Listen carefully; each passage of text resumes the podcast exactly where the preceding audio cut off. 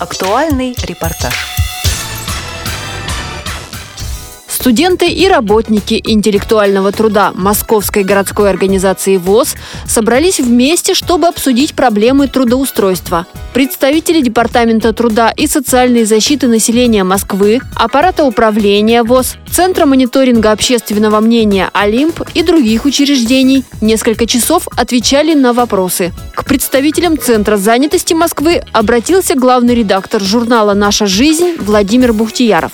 Есть какие-то социальные службы, есть у нас всевозможные там психологические формы или там специализированные какие-то вещи. И вплоть до того, что вот мы в журнале печатаем какие-то статьи специализированного направления о крестьянах, которые работают вслепую, даже о каких-то ну, уникальных случаях, допустим, мы какие-то натурщицы, и то у нас есть незрячие, абсолютно тотальницы, которые работают в этих всевозможных художественных студиях. По-моему, надо не только говорить о том, какие профессии вам заказывают, но надо идти в поиск и находить какие-то новые применения для тотальников и рекламировать, потому что человек, пришедший к вам, он должен хотя бы знать, на что он может ориентироваться, где ему поискать новую профессию. Нельзя запираться на том, что есть в очень узком положении. Участники форума интересовались возможностью возвращения системы распределения после учебы и тем, какую профессию получить, чтобы прокормить себя в будущем. Об этом и многом другом мы узнали у председателя Московской городской организации ВОЗ Александра Машковского. Ну, конечно, я рекомендую им быть более активным, более адекватно оценивать свои возможности, потому что мы вот иногда приглашаем там на должность председателя. Все хотят э, большие очень деньги, не минимум там 50 тысяч хочу сразу, но у нас таких денег нет, я, я объясняю, что нужно поэтапно, пошагово идти и расти как-то, а не сразу какие-то баснословные деньги требовать. И надо быть, э, ну, действительно, э, оценивать правильно свои возможности, потому что многие э, ну, молодежь под действием родителям переоценивают свои возможности и хотят невозможного в нынешней ситуации. Кем советуете быть все-таки людям сейчас? Техническими специалистами, гуманитариями? Вот какую профессию, на ваш взгляд, стоит освоить, чтобы быть всегда сытым? Сытым, ну, неплохо живется сегодня в Москве массажистом, неплохо можно работать сегодня преподавателем, и э, иностранный язык очень востребован сегодня, и, и можно и находить и как э, в учебном процессе, также и подрабатывать, и где-то очень востребован сегодня иностранный язык. Ну, хороших юристов, к сожалению, в обществе маловато в нашем тоже. Почему-то сегодня.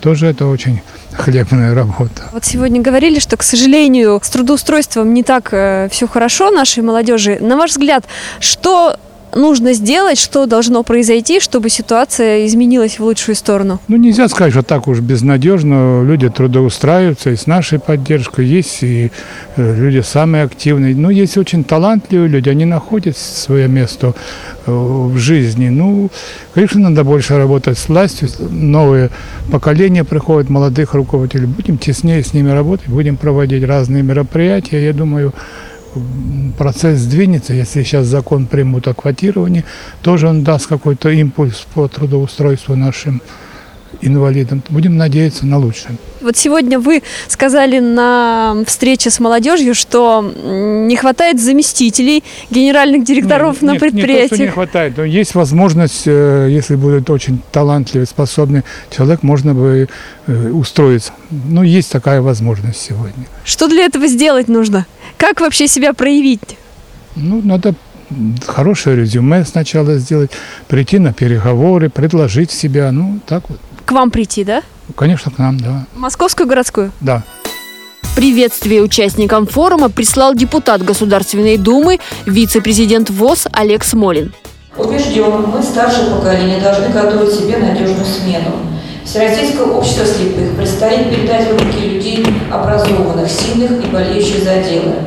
Как депутат парламента делаю все возможное для укрепления социальной гарантии для наших людей и поддержки наших предприятий.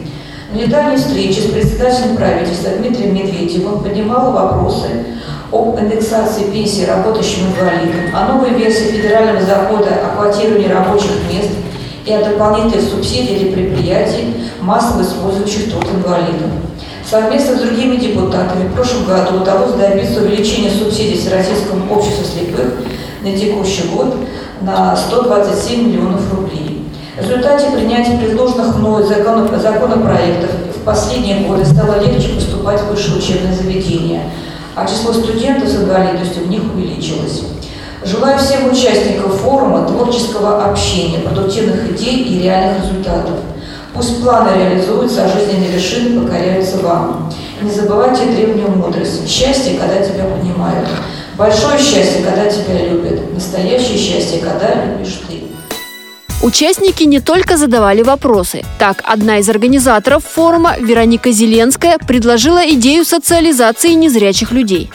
Смотрите, наши выпускники школ, они варятся в своей среде, да, то есть мы общаемся друг с другом, и для нас а, наше взаимодействие это нормально, но когда мы попадаем в коллектив условно здоровых людей, то это может быть и стрессом для условно здоровых людей, и для а, незрячего человека.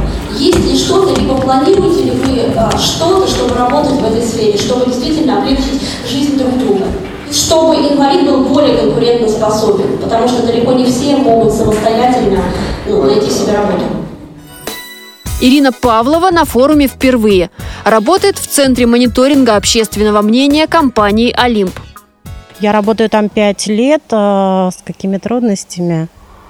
Ну, хотелось бы больше карьерного роста. Это, пожалуй, единственная трудность, ну, как бы мое пожелание, которое пока не очень реализовано.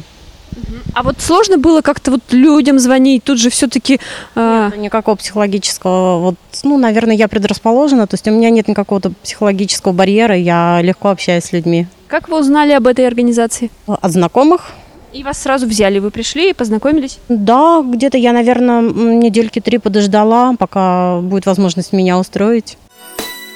У Ирины первая группа по зрению. С ней мы обсудили одну из главных проблем для молодежи и поговорили о мечтах самой девушки. Ну, наверное, самое наболевшее это все-таки очень ограниченное количество работодателей, которые могли бы брать людей и особенно тотально незрячих людей на работу. То есть список таких компаний, он буквально исчисляется единицами. Но это, наверное, для меня самое наболевшее. Нет, э, нет выбора, нет возможности как-то себя реализовать. Кем бы я хотела работать? Наверное, я хотела бы себя реализовать в плане наставничества. Обучение, наставничество. В этой же компании? Кадры. Ну, может быть, даже так, да. Я училась сначала в школе для незрячих людей, потом в МПГУ имени Ленина. То есть вы педагог? По образованию, да. Историк. Историк. Угу. То есть вот поэтому вас тянет да. все-таки к педагогической Наверное, сфере. Такое есть, да. Ага, и хотите быть наставником? Да, это мне близко по духу. Спасибо, удачи вам, пусть ваша мечта обязательно сбудется. Спасибо большое, всего хорошего. Одна из организаторов форума, председатель Совета молодежи при Московской городской организации ВОЗ Вероника Зеленская, назвала этот 14-й по счету форум одним из лучших слышала уже разные мнения, понимаю, что чего-то хотят большего, что кто-то ощущает это как болтологию, да, кто-то это ощущает как возможность услышать мнение друг друга, но мне кажется, что он наиболее живой и наполнен разнообразной деятельностью. То есть э, действительно можно было попробовать себя в каких-то разных э, вариациях, услышать мнение других людей, услышать то, что предлагают потенциальные работодатели, и э, мне кажется, атмосфера была достаточно теплой и свободной, хотя, мне кажется, поднимали в том числе такие острые и злободневные вопросы именно касательно а, и трудоустройства, и проблем, связанных с трудоустройством, и каких-то социальных проблем в жизни инвалидов по зрению. Во второй половине дня участники сыграли в интеллектуальные интерактивные игры. Их провели сотрудники отдела по работе с молодыми инвалидами по зрению КСРК ВОЗ. Назовите главные члены предложения. Да, все верно, плюс 10. В каком году было отменено крепостное право в России? 1861 год. Да, все верно. 30 баллов у вас. А потом можно было попробовать себя в трех мастер-классах по музыке, журналистике и настольному теннису для незрячих. Программу подготовили Анастасия Худякова и Илья Тураев. До новых встреч в эфире «Радио ВОЗ».